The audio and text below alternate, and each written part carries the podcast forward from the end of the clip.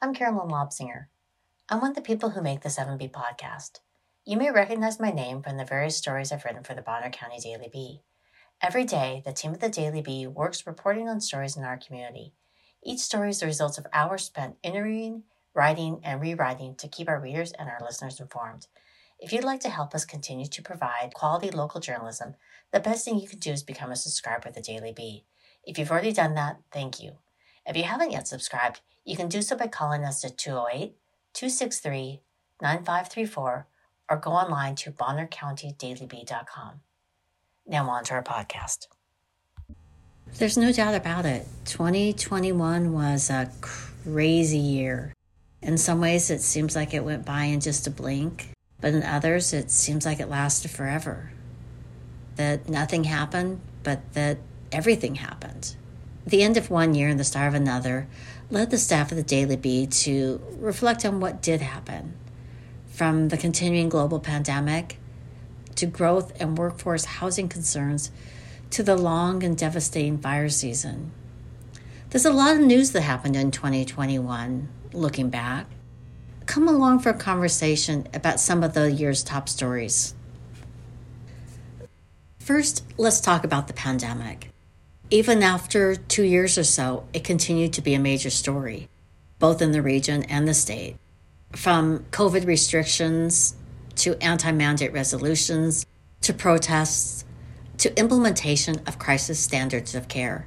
There are few areas in which the pandemic didn't dominate the news and dominate our lives. Among some of the stories folded into that larger issue was a move by Bonner County commissioners to approve an anti mandate resolution, warning that the county would do everything in its legal power to reject any kind of mandate. Supporters said the move was necessary to protect against overreach by federal and state officials. Critics said the move was merely political pandering by the commissioners toward their political base. COVID restrictions implemented by Governor Brad Little prompted a backlash among legislators who criticized them as a power grab. It eventually led to efforts to try and unwind those declarations and restrictions, which would be vetoed by Governor Little. You had mass mandates on the local health district level and library districts, prompting protests at everything from council to school board to library meetings. Federal vaccination and testing rules would prompt lawsuits, including by Idaho, which said the federal government had no say over what officials said was a state issue. The benches resulted in a special session by the Idaho legislature in mid November on vaccination mandates to combat an executive order made by the Biden administration in early September. The order caused state officials to send a letter to Biden threatening legal action. Another story related to the pandemic was a survey issued by WalletHub, a finance website, which rated Idaho as being the worst in the nation for COVID safety. Idaho received just 5.34 points in the survey. The next lowest was West Virginia, which received 12.2 points. On the other end of the spectrum, Connecticut received 92 points and Massachusetts had 89 points. WalletHub's results were based on the rates of COVID transmission, positive testing, hospitalizations, and deaths, and the share of the eligible population getting vaccinated. Among other stories connected to the pandemic was implementation of crisis standards of care. Another story connected to the pandemic was the implementation of crisis standards of care. As COVID cases spiked in the fall, hospitals were forced to decide who they treated, how they treated patients, when they treated patients, when they treated patients, who might be given care. It wasn't until the end of the year that crisis standards were lifted as COVID case numbers began to decline. However, the Omicron variant was just beginning to make its presence felt. Like COVID, growth and a whole host of associated issues dominated the headlines in 2021 while a massive influx of new residents helped boost the economy, with Idaho ranking near the top of the nation in terms of job recovery and employment. The flip side of that growth led to a higher cost of living, higher rents and housing costs, a struggle to attract and keep employees, and businesses limiting their hours and days of operation.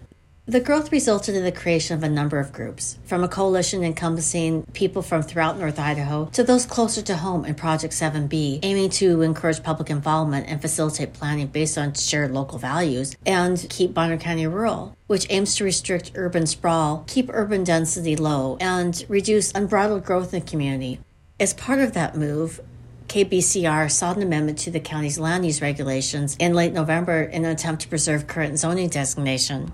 Need for workforce housing, prompted by rising rents and limited availability, led Lighthouse Foods to ask the city to allow the food products company to change zoning of a site it owned from industrial to multifamily zoning. The request would be rejected by the council, which said it couldn't sign off on the plan because the city hadn't yet done a land use study to determine how much industrial, commercial, and residential land would be needed. In July, the Bonner County Community Housing Agency sought to create a new kind of housing in Sandpoint for middle class families who are being priced out of their homes. The plan meant that instead of building houses for what the market would bear, planners would attempt to reverse engineer housing based on incomes and the goals of landowners and employers. The growth also prompted calls on county officials to reject proposed subdivisions in the Selle Valley and Clagstone areas, as well as on Camp Bay Road. Development's residents said went against the county's rural character that too much is being given away to developers at the expense of ordinary citizens. Another growth related story, another growth related story involves Schweitzer purchasing the former Huckleberry Retirement Center. Goal was to turn the property into housing for winter and summer seasonal staff. Like the pandemic and growth, the fire season would prove to be a story throughout the year. From the Lee Fire in Coolin in early May to the Trestle Creek complex near Hope in July, the fire season was long and devastating. A lightning storm in early July would prove catastrophic, causing dozens of fires in North Idaho and just over the border in western Montana. The hot weather and location of the fires and challenging terrain hampered firefighters' efforts and resulted in Governor Brad Little's calling up on the National Guard to assist firefighting efforts. Some, like the Trestle Creek fire near Hope and the Pioneer fire near Priest River, resulted in evacuation orders for area residents. Type 3 fire crews were rotated in and out in an effort to help with the fires, several coming to the area more than once. Crews worked long and hard to keep the fires from spreading and to protect residences and private lands. And it wouldn't be until late August that fire restriction in North Idaho would be lifted when rainfalls and cooler temperatures lowered fire dangers by the time the fall rains and winter snows came and ended the fire season, the State Line Complex, the Trestle Creek Complex, and the Character Complex fires in North Idaho would burn tens of thousands of acres and cause the evacuations of hundreds of residents. What the damage and impacts of those fires remains to be seen, but it's clear that the fire season from 2021 won't be forgotten anytime soon. Also making the headlines was a decision in a pair of gun ban lawsuits. The city Sandpoint and the festival Sandpoint prevailed in the cases that had been filed in connection to a gun ban at Memorial Field during the Summer Music Series. A first district judge granted summary judgment for the city and the festival in early June, denying the request by plaintiffs Scott Herndon, Jeff Avery, the Idaho Second Amendment Alliance, and the Second Amendment Foundation Incorporated. The decision marked the second lawsuit decided in favor of the city and, the festival regarding the gun ban. In the first, Haynes had concluded that Bonner County Sheriff Daryl Wheeler and Bonner County lacked standing in the case. He ruled that plaintiffs' claims that their Second Amendment rights were violated was unwarranted, and the claims the festival acted as an agent of the city were unfounded.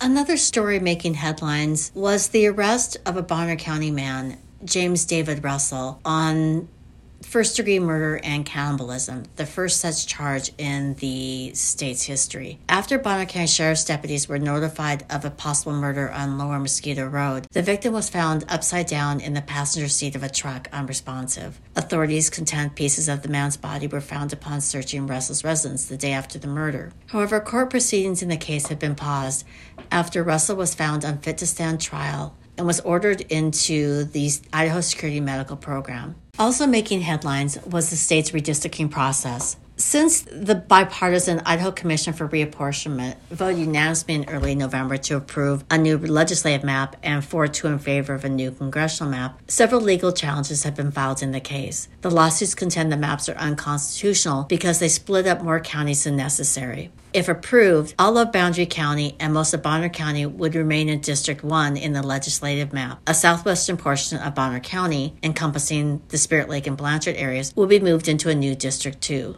In another story, the big lie turned out to be a bust, as a partial manual recount of Bonner County votes in early October proved that the election was executed with both integrity and accuracy, with officials finding only a roughly 0.1% margin of error across Bonner County, Butte, and Camas counties, which were also recounted. The investigation was prompted by citizen submissions of a spreadsheet and website linked to My Pillow founder Mike Lindell called The Big Lie.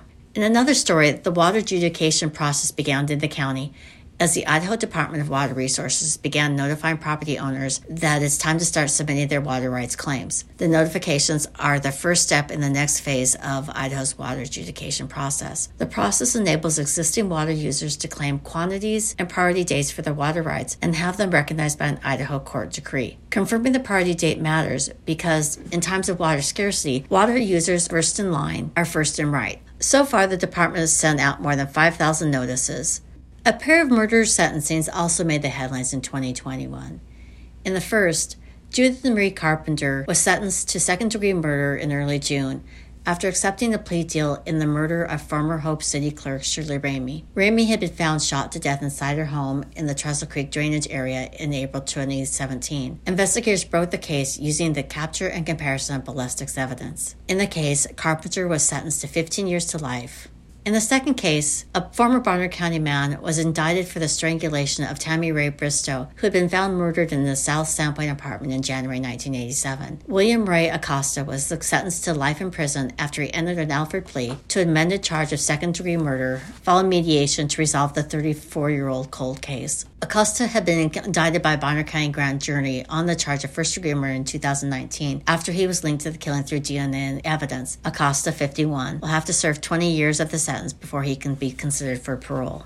A plan to make the Lakeshore Drive and US 95 intersection safer also made lists of top stories. Approved by the Idaho Transportation Board in early March, funding for the project filed in mid-May as part of House Bill 362, which directed 80 million in ongoing funding for transportation infrastructure projects statewide. The plan first suggested by Bonner County Road and Bridge officials, calls for a combination of acceleration lanes and U turns, as well as a traffic light on Sagle Road.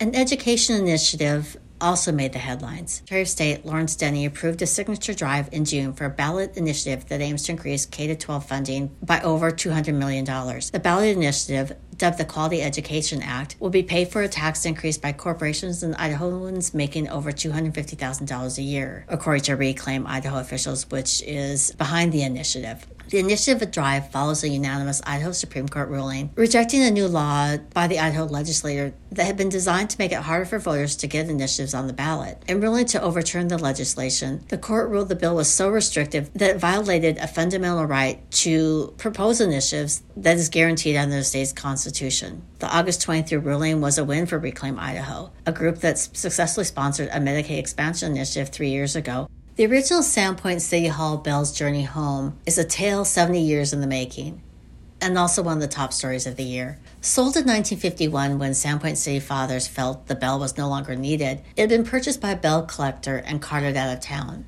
Its existence faded from the memory of most, and it wasn't until Music Conservatory of Sandpoint board members began a search that the bell was eventually located in the Spokane Valley. After conversations with MCS, which had purchased the old city hall, and museum officials, the owner agreed to sell the bell to the conservatory and returned home in early June. Another story making the headlines were concerns raised over boundary line adjustments in the Coulon area. The Selkirk Conservation Alliance had raised questions over potential legality of boundary line adjustments connected to a possible development owned by Tricor Investments in the Coulon wetlands. The area was previously in a property dispute between basketball legend John Stockton and a business partner against Tricor. The land was awarded to Tricor in April after the Idaho Supreme Court affirmed a lower court ruling that the company held a valid and enforceable contract. It also affirmed the district court's ruling that the property owners violated the Idaho Consumer Protection Act and that Stockton and his business partner, Mark Brinkmeyer, unlawfully interfered with Tricor's contracts. However, Selkirk Conservation Alliance officials raised questions prompted in large part by Bonner County Planner Milton Ollerton's decision to administratively approve 27 boundary line adjustments, which created 54 parcels in order to create a 20 acre plus exempt parcel. Other stories of note in 2021 include the sentencing of Bonner County midwife Denise Midstokke to 30 days in jail as part of a plea deal on a charge of practicing medicine without a license in connection to the death of a newborn baby in January. Midstokke was originally facing charges of involuntary manslaughter and destruction of evidence. She's been sentenced to five years of supervised probation. and was ordered to vet, divest from the midwifery and will no longer be able to provide medical services or advice of any kind. Another story, a complaint filed in mid July, alleges the Lake Oreille School District failed to adequately address Title IX concerns for female athletes. The complaint alleges that requirements were not met in the specified timeframes and claims the district failed to work to resolve inequities between boys and girls sports. Another story making the headlines two decades after Sandpoint adopted the state's first human dignity resolution, it celebrated another milestone the first Pride celebration in the state's history. The inaugural event drew hundreds of people of all ages, genders, and sexual identities, with some driving as far away from Missoula and Spokane to attend. The celebration also attracted a small band of protesters who held signs urging LBGTQ plus people to repent and offering to pray with them. Another story making the headlines was news that a pair of Bonner County residents filed to seek the governor's seat. In July, Bonner County Commissioner Steve Bradshaw announced his plans to seek the governor's seat on the Republican ticket. And in early November, Sandpoint Mayor Shelby Rognstad announced his bid for governor on the Democratic ticket. And then the final story making the headlines for 2021 was a complaint filed by four regional human rights task force boards that brought North Idaho College's accreditation eligibility into question. The complaint, dated in mid March, was sent to the Northwest Commission on Colleges and Universities in the Civil Rights Division of the U.S. Justice Department and demanded a full investigation of the institution's leadership. The document was signed by the Kootenai, Bonner, Boundary, and Spokane Human Rights Task Forces. The groups contend that NIC, more specifically members of the NIC Board of Trustees, violated the civil rights and liberties of employees and students.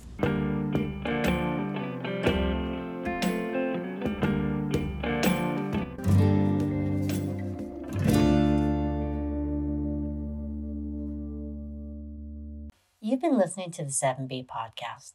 Thanks for joining us, and remember to check back next Monday to hear the latest news and stories that are happening in our community.